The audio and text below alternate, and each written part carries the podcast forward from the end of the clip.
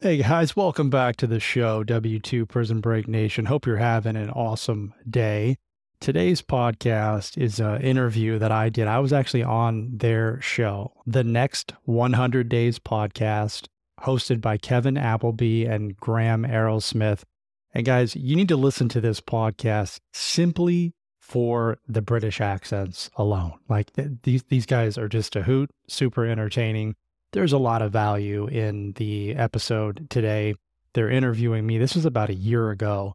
So they're asking me a lot about my story. I was just getting my coaching business off the ground. My podcast was relatively new. Uh, again, a lot of the stuff is still still relevant, but I think this is an entertaining interview. These guys are great.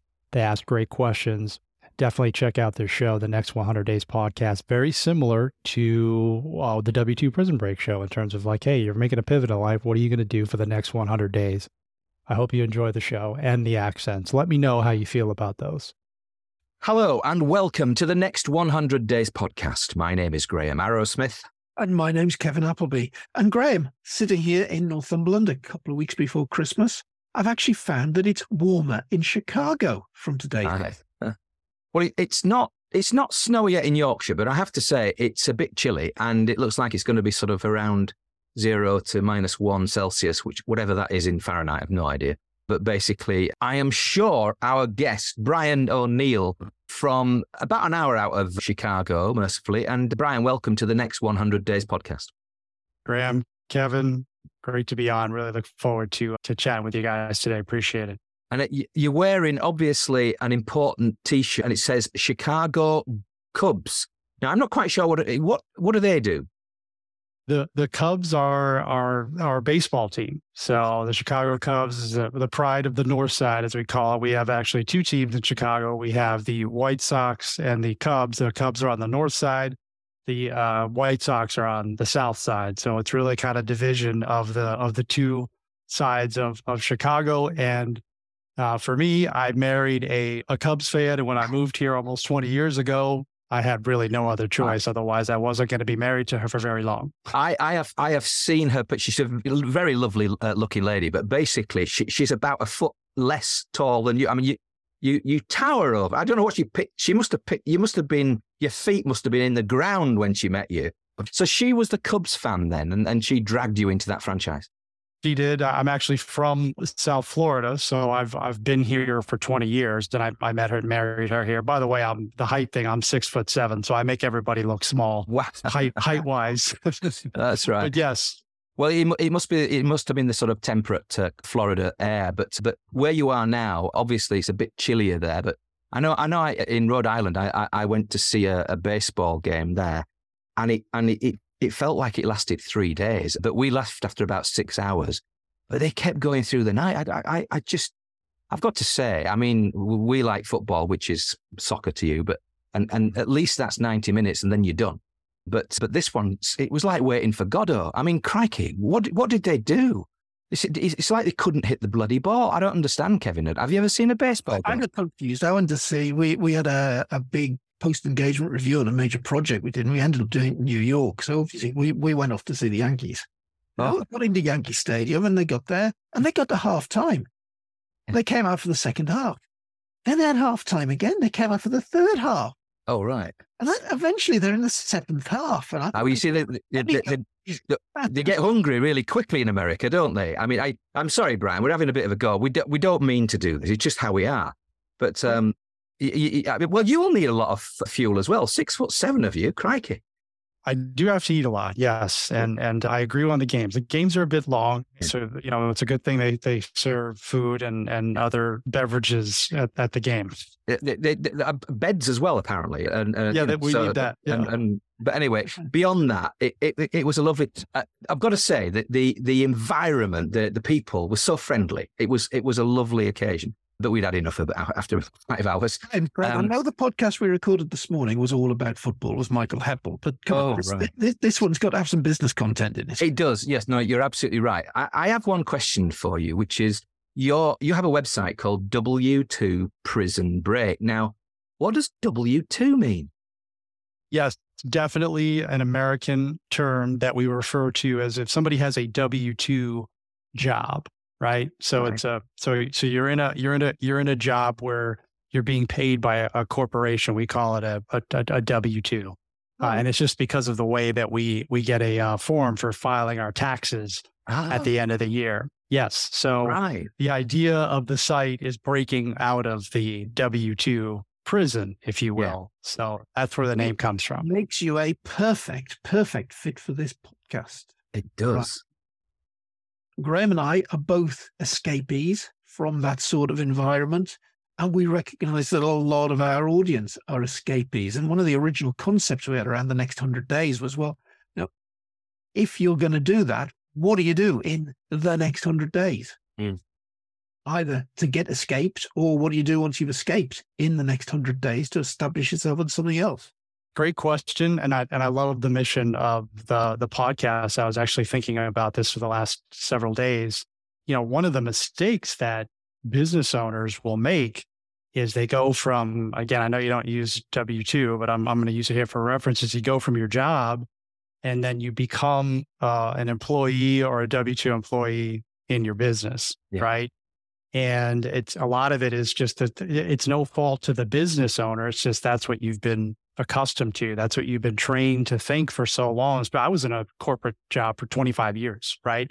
Yeah. So I had my one job to do. I was very, very good at it. It was a sales job.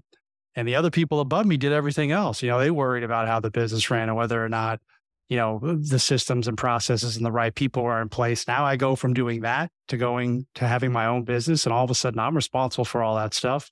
And I don't really know how to do it. Yeah. So I'm still learning, but that's really what I would say to anyone who's who's looking at starting their own business. If you you have to be ready for that. Most people are not mentally prepared, are not ready to make that transition from being a, a W two employee to becoming a business owner. It's not something you can just flip a light switch on. It's, in a lot of cases, you end up working working more and have less time and feel less and feel more stressed out in some cases. Yeah, uh, you. I, that's a, that's a fantastic point you're making, and and I, I have to say that you, you you've got a free guide to, shall we say, jump starting your W two prison breaks. But the, the what's the essence of that um, guide? What is it telling us? What are the what are the big takeaways? Yeah, the, the biggest takeaways, uh, Graham, would be I, I appreciate the question is kind of alluded to what I just said to you before, which is most people are not ready, right? So in the guide, I've just said, you know, I've learned a lot over the last, you know, 20 something years trying to leave my job. Yeah. And I really think that you need to have an understanding or go through a transformation. Some people need to go through a tra- transformation. They're just, like I said, their mind's not in the right place. And you need to, number one, you know, we get so distracted by doing something different. Like our mind is constantly looking for distractions, right? Which is, you know, how the shiny object syndrome and not being singularly focused. That was me for a long time. I mean, you name the business, I looked at it and I kind of like dipped my toe into it. Yeah. It wasn't until I became singularly focused on one thing that my timeline to leave my job, I named my real estate business oh, over seven years ago. And I never did a deal until I fixed a bunch of stuff, which is in the guide. So my timeline went from mm-hmm. seven years down to nine months. I was able to leave my job. And it was because I did a few things. I had the transformation, I hired a coach, I was singularly focused on one thing and I did it very well. And that's why I was able to go from, you know, this this corporate job that I didn't really like and being able to have my own business and make my own way in such a short amount of a short amount of time and it's just a few tweaks. There's five steps. There's five steps in there. And it really starts about transforming your mind, the way you're thinking, and evaluating where it is that you are right now. That's super important. I think a lot of people skip that step. Hey, where am I right now? Mhm. Be okay with it. Where do I want to go versus just, hey, that looks like I could, a good thing I could do. I could do some wholesaling. I could do some, you know, online business. I could do, open up a franchise. Yeah. Figure out what you want to do, what lights you up and and write it out in great detail and then go find someone to help you get the result that you want. Yeah, that's really important. I think The- that, that is so true. Focus on one thing. I can relate to that very much myself. And uh, one of the hardest things to do, the, the idea bit, the shiny object bit, a bit of initial setup is actually quite easy. taking from that initial setup to actually something that's monetized and works takes a huge amount of effort. Mm. I think because it takes so much effort, you're often seeing the other shiny object and thinking, "Oh, they've all this, this this thing that I'm doing. It's not monetizing greatly at the moment. I'll do that instead." Mm. Mm-hmm. And you hit the same problem with that next thing that you get to that point, and really focus on one thing. To me, is a very very clear message because you aren't going to get from initial setup into something that works unless you take the time and push through. I agree a million percent. And it's hard for a lot of people to do that. It's difficult for me to do it, even to this day, is to focus on one thing. And I know it. And I still, you know, this thing over here is kind of interesting. Like, let me start a podcast, you know? Yeah. I, I, oh, wow. I mean, I, and you do it, the thing is, you're doing it on your own, Brian. I mean, at the end of the day, I mean, and I listened to a little bit of it and, and I have to say, you're very good. And one of the things you're good at, you're good with questions. Now, I wonder whether or not that makes you, and I think it does, it makes you a better coach. I mean, on your website, you have a, a testimonial from a chap. And uh, one of the things I remember from what he said was how important it was to him uh, was the way in which you phrased or, or, or way in which you asked a question that made him think deeply. Mm. That's you, isn't it? That's what that's what you're about. Yeah, it is. And you know, Graham, I appreciate you saying that, and and it was it was it was very when I first got that testimonial from from the gentleman on my site, I was a little surprised to hear it because you know as a salesperson for yeah. most of my life, you know you know how salespeople are; they're constantly telling you how great they are and how great their thing is. Yeah. But sure. what I discovered, especially through my real estate business, and and again, I was coached. I really learned how to listen to people. Right. Sure. So when I in my real estate business, when I talk to somebody trying to sell their their house, if I talk to them for ten minutes, I might be speaking two minutes and they're talking for eight eight minutes, and I'm I'm gathering information. Hey, this does this person have a problem that I can help them with, right? And you do that with human beings. Number one, that's how you build rapport and in your in your business. You always need to be listening and looking for looking for clues, looking for points of, of pain where you might be able to offer your solution versus be like, hey, this is what I do. This is how much it costs. This is, I'm so great at this. Like nobody cares about that. Yeah. Care about what their issue is, and you got to find that out and solve that. So I just it took it took a lot of practice and skill to get there. Yeah, I still like to talk a lot, trust me, but I have to listen. Yeah, well, no, I, I, I get that, and we all do, don't we? But at the end of the day, I think one of the things about yourself is that that is it, it seems to me that you're you're you've got away from corporate, you are from your WT W two job, and effectively you've moved into your own own your own realm, and now you're starting to probably sensibly add bits to it. You know, podcast gets you in in a network of people, and it brings people towards you. You've got coaching, you've got courses on the way. Is this it's all a considered plan, isn't it? I mean, is this your coach helping you, or is this nine tenths you anyway. Yeah, it's a it's a it's a good mix of of both, Graham. And you know, I'm constantly search. We're all constantly searching for whether we whether we choose to recognize it or not. We're all constantly searching for the reason that we're here. Like, why is it that we're here? Yeah. So I look at the 25 years that I was in corporate and the 17 years that I was stuck in a job that I didn't like, flying 100,000 miles a year, missing my son grow up when he was very small and being away from my wife. Yeah. I look at that as okay, I had to go through this because there's a bunch of other people that are going through it right now. They don't have to. No. So that's why I have the, the coaching business. That's why I have the podcast. And that's why I'm putting out videos on YouTube and just sharing my story as much as possible because the more I started to share it, the more it resonated with people and people would say, Hey, that's me. So mm-hmm. there's no reason for you to do what I did, right? I, we can shorten the gap. I've learned a lot. So I, I really do feel like that's my purpose. And that's what's drawing me and getting me out of bed in the morning. Yeah. And and and presumably your, your wife, who, who seems to wear the trousers in your family, it seems that way anyway. But Clearly, of course, yes, uh, yes. She, what, what would she say about you? What would she say your your biggest strengths are? If you if she was like, Come on, tell the truth. I would say that she she would tell me that I'm I'm very focused. I'm very dedicated. You know, I'm I'm certainly I have good habits. Those are the good things that she would she, she would say about me. I move on to yeah. the nice to the things we really wanted to hear. But uh, but no, I, I, I guess I guess we all have things that we have to improve on. But you know, you, you say you were stuck in the job. You did 25 years in corporate. Was it the last 17 years that you felt, oh, crikey, I'm just repeating the same what the same year, another, you know, 17 times sort of thing? Is it, is, is what was it about the job that made you think to yourself, I really have to get out of this place? I didn't dislike my job. I just no. didn't like being away. And I knew that there was something bigger for me. I knew what it, I knew that there, I had something more in me to give and to do. I just didn't know what it was. And now, now, fortunately and unfortunately, I made a good salary. I earned good mm-hmm. money with my job. I didn't have to work a lot. You know, as we get older, we start to coast, right?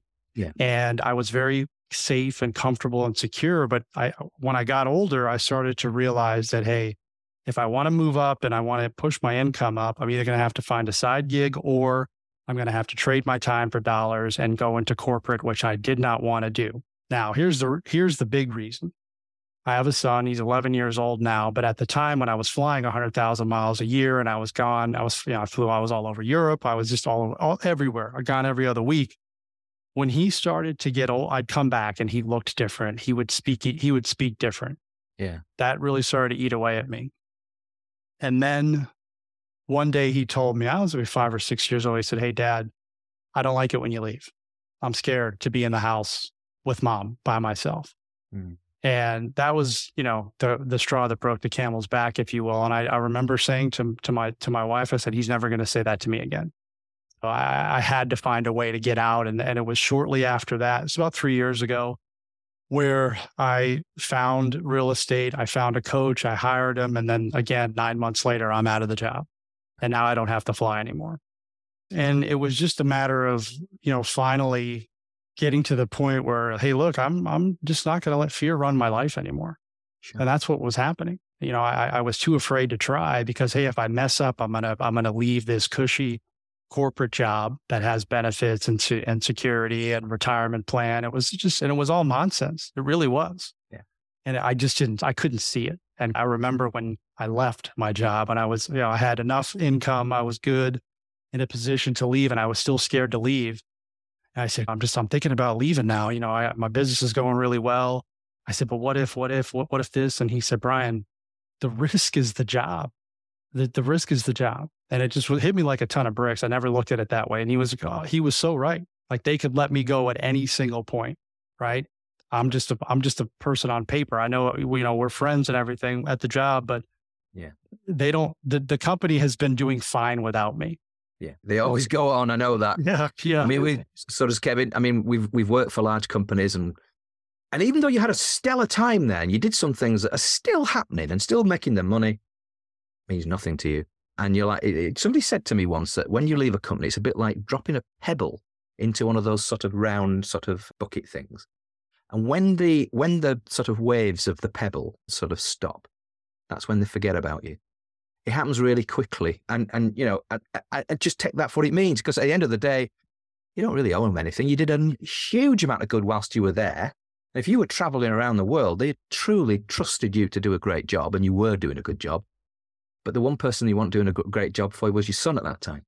No, I was not. My son, my family, you know, you think you are yeah. because you have to provide and you have to do this and you get caught, especially as men, right? Egotistical, yeah. you know, and, and thinking like there's no other way out. There's no other way to do this.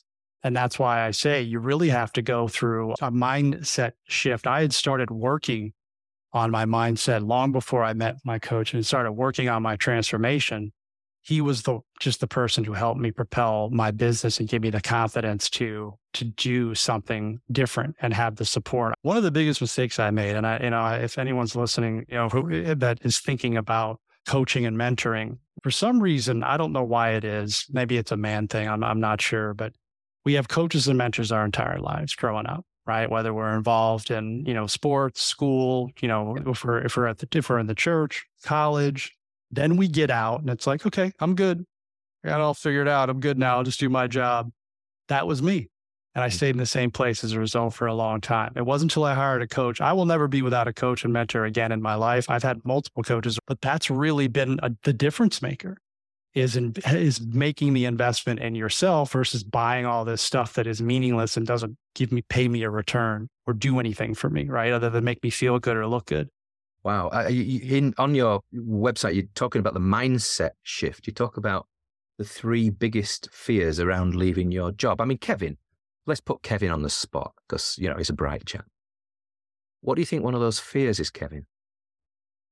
Well, I can think of, of myself and who should have left corporate probably 12, 24 months before he did. Only did it the day that uh, our transformation director called the transformation team into the office and said, Look, guys, we tried to turn this business around. We failed. We've been doing cost reduction. The next thing we've got to do is fire ourselves. There's why didn't I leave earlier? It was the risk of stepping. You're in, you're enjoying what you do, and it's the risk of stepping out into the unknown and where's the paycheck coming from next month? That's probably the biggest fear. Yeah, it's it, the money side of it. Yeah. Well, I, I, guess that's one of them. I mean, there's there's there's at least assuming that that is one of them, Brian. Assuming that there's a, there's another two. What, what what are the three that you've got in mind?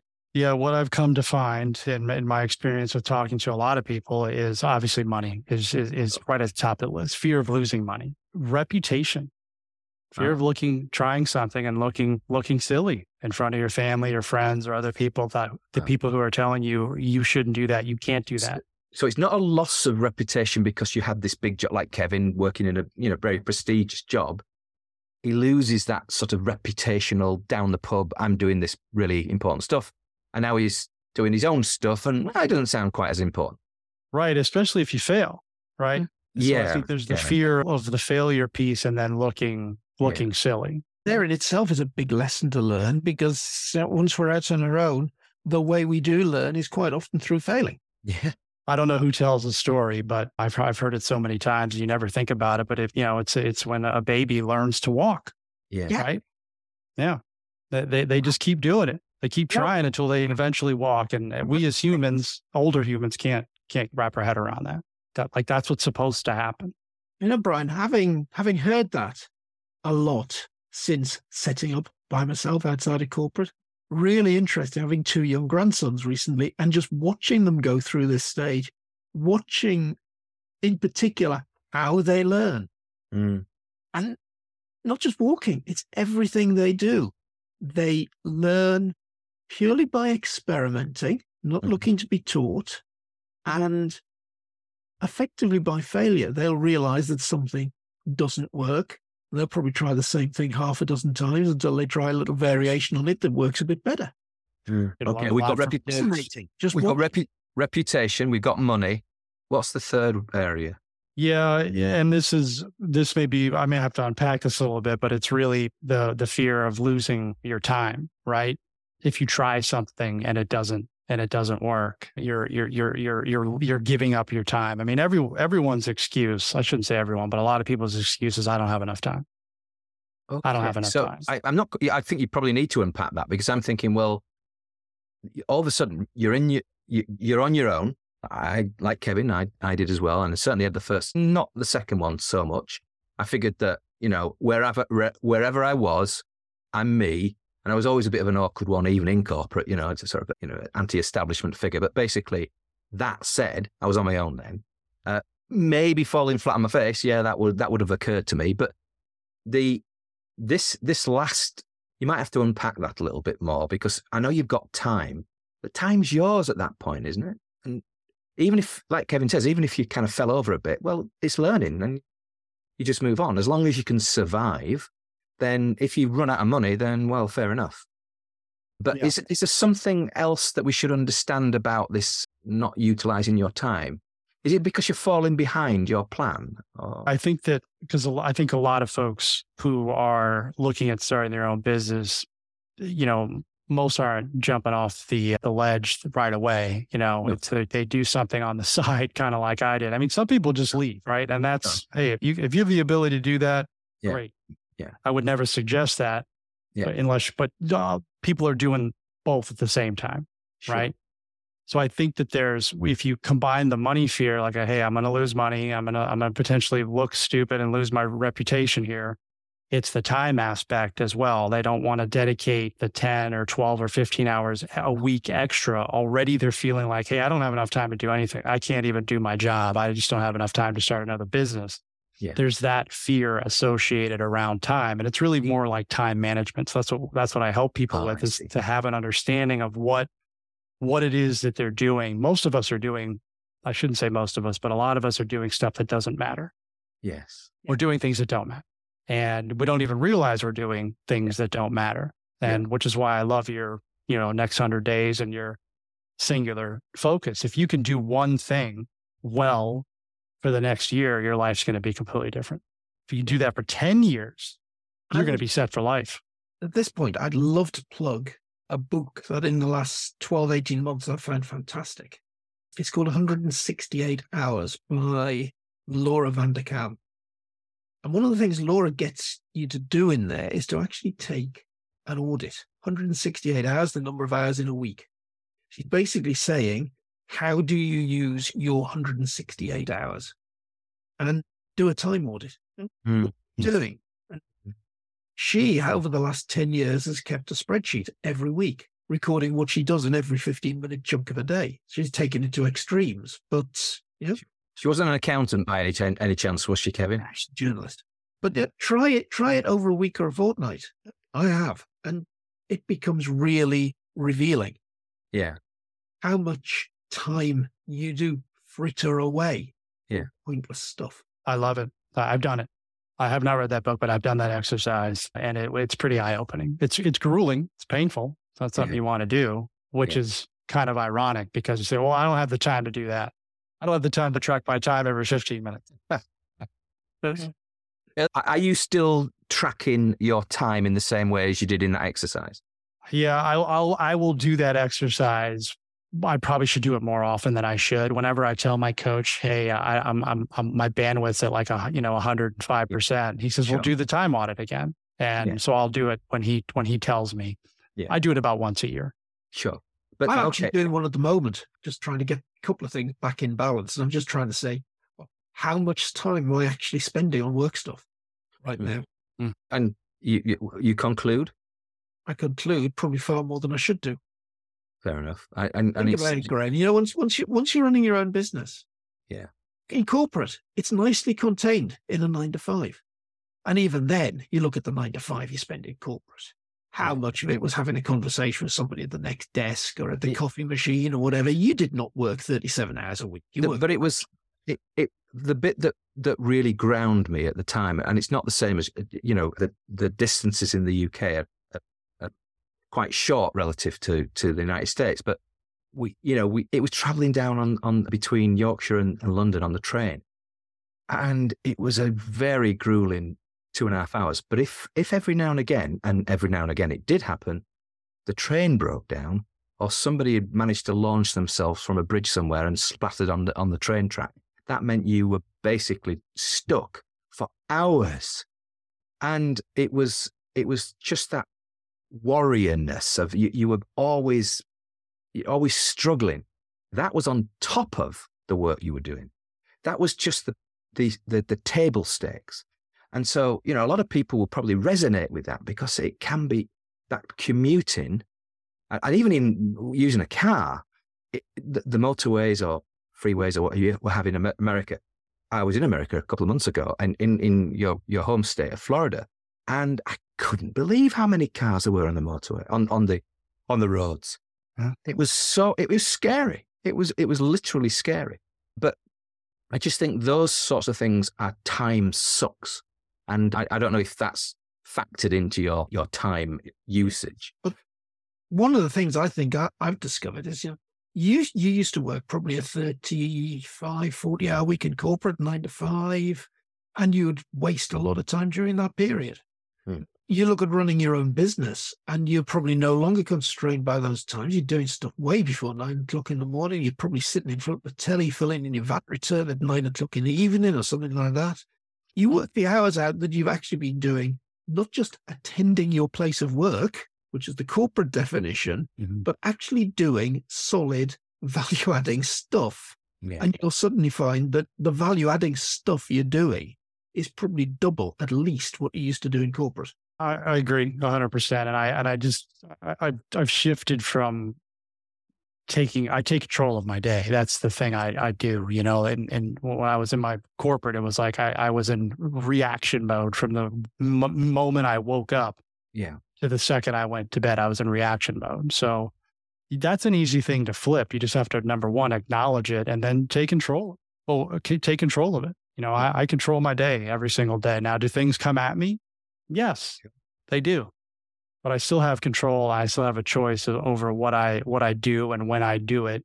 One of the biggest things I've I've come to to really embrace, and I laugh at it now, is email. You know, mm. I mean, I, I, I used to just be constantly looking at stuff coming into my email, and now it's like I I check it maybe three times a week, maybe. You know, and and and I, I don't I've missed nothing. You don't miss anything. No. Well, I, I, I'm, you know, hats off to you doing that, and, and you, you, know, and, and the other, the other thing that what you'll learn working with you on your website there is do what you love. Now, I like that. I do like that, and actually, it's it's a, if I if I have a handful of messages on my gravestone, I think that might be one of them. Hmm. Because to be honest with you, I I've never really found it easy for other people to tell me what I should love. Yeah, you got to figure it out for yourself. I had a great mentor who made me do an exercise like, hey, write out what lights you up, write out the stuff that you love. I mean, I, I and I firmly believe that everyone can develop a business around what they're passionate about. Is it going to replace your income? No, maybe it will, but you, what matters to you more, money or being happy, right? And you can find other ways to to earn money without trading your time for dollars and do something that you enjoy. Wake up every day and do something you love instead of how do you want to get out of bed. Right. Yeah. I think that's a lot. I think a lot of people feel that way and yeah. they feel stuck. And then, you know, all of a sudden one year turns into five and 10 and 20. All of a sudden, you know, hey, I regret not doing it all those years. And that's who I'm trying to reach. And that's who I'm trying to help because that was me. Brian, you're, you're doing that. You're doing the, the help side, but you're also doing the real estate side. Real estate's clearly the thing that's bringing the money in. Mm-hmm. In in your case, is the passion in the helping or in the real estate, or is it both? Yeah, the, the the passion. The reason I got started in in real estate is I saw it as a way out of my job from an income standpoint. Okay, sure. and I wasn't prepared for the people that I was going to be able to help. You know, I help people move on, I buy their houses, I help other people get into homes. I'm way more passionate about what I'm doing now and my real estate business. I'm still building it, but I'm I'm getting it to the point where I have the proper systems and people in place so that I don't have to be engaged in it yeah. on a daily basis, and I can go out and do the things that light me up, as as as I say. Mm. It doesn't happen overnight. In the beginning, I, it was just me doing the real estate business. I, I I did it all myself. Right now, I have a team and I'm able to kind of pull away more so that I can look at some other opportunities that, as as I said, light me up. And it's not wrong to have that dream that you you bet you're, you're using the real estate as a bridge to, and it's a financial bridge up to a point. It's a security bridge. It's a security blanket, if you like. But you then move on to a place where you're really making a difference in certain people's lives with the with the skill set that you've developed and developing. And I'm not lost on the fact that not everybody wants to. I mean, real estate is so, it's such a, I don't want to say it's crowded, but it's crowded on your social media feed if you're looking for ways to make money. Everyone talks about real estate. While that may sound attractive, like the end result, sure. you may not want to do that. That may not be something you're excited about, talking to people, talking to sellers, and trying to buy houses and deal with contractors and everything that comes with real estate. Sure. You know, yeah. and that's why I encourage people to go through that exercise. I mean, a lot of the clients that I work with, I ask them one of the questions I ask them, I'm like, do you, do you know what lights you up? They don't know. And that, that tells me that we need to start with the evaluation phase, which is, Hey, let's talk about what your situation is right now. Where are you right now?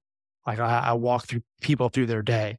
What people do on a daily basis tells you a lot about where they are right now. And then you can help them chart a path to where they want to go. So, what are the things that you're doing that you, you know, if somebody else wanted to sort of follow your uh, lead, as it were, what are the things that you're doing to attract people to you for the bit of your life that you are truly lit up? I do a lot of number one, I, I, I share and I'm vulnerable. Okay. I think that, and I would encourage people to do that to share your story. Like you may not think your story is valuable, or you maybe you're tired of hearing it, or maybe you're tired of telling it. I promise you somebody needs to hear it. Okay. My coach used to tell me, because I'm like, they're, they're sick of hearing about my son and the flying 100,000 miles a year. He says, no, they're not. I was at a live event uh, and I told the story on stage. I had a line of people at, at the cocktail hour waiting to speak to me to tell me, hey, what you said about your son really resonated with me. And I'm not saying this to, to brag the line, but it was the like the light bulb went off. Like, okay, people do need to hear this and they want to hear it. So sharing and being vulnerable, what ends up happening is you share more and more about the story about your life and you connect with people. So tell people what you do, what you've been through if you're looking to do something like this and get it out there. I mean, it's daunting for a lot of people to speak and, and be in front of people. You know, I started a podcast, I started a YouTube channel. Like I was afraid of being on camera and speaking. And yeah. you just have to do it. Now I'm not. I'm on a bunch of shows. I have my own podcast. I have a YouTube channel. I'm putting out stuff on social media all the time. And the response has been great. I mean, you always have the people who are like, hey, you know, get off there, you idiot, you know, that type of stuff, but that's okay. No, good for you. And, but no, I, I, I like that. I, I love the fact that you're trying to help people. You're doing that first and and then people start queuing up and wanting to get in touch with you. And the the I mean, let's face it, we're over here in the UK, so if you were to to coach people over here, it'd be using Zoom, presumably. Mm-hmm. Yeah, and yeah, most people I coach are, are via Zoom. Yes, and and uh, well, because even in the United States, it's not like you can jump in a car and uh, go and go and see them. You, you mm-hmm. know, so so basically, then do you, I, I, presumably your clients are global then. Yeah, most of all of them are in the U.S. Okay. And then, okay. Yeah, but I mean, look, I haven't really been. This is the first international show that I've I've been on. So I mean, I, uh, wonderful. Thank you. Yeah, I mean, it's it's you know, I think the struggles and the challenges will be the same regardless yeah. of where you yeah, are yeah. globally, right? I have to say, it's been an absolute pleasure, Brian, having you on the next 100 Days podcast. Thank you. It's been great. Thanks, guys, for for having me. I really enjoyed the chat, and I just I can't say enough about the accents. I, I love them.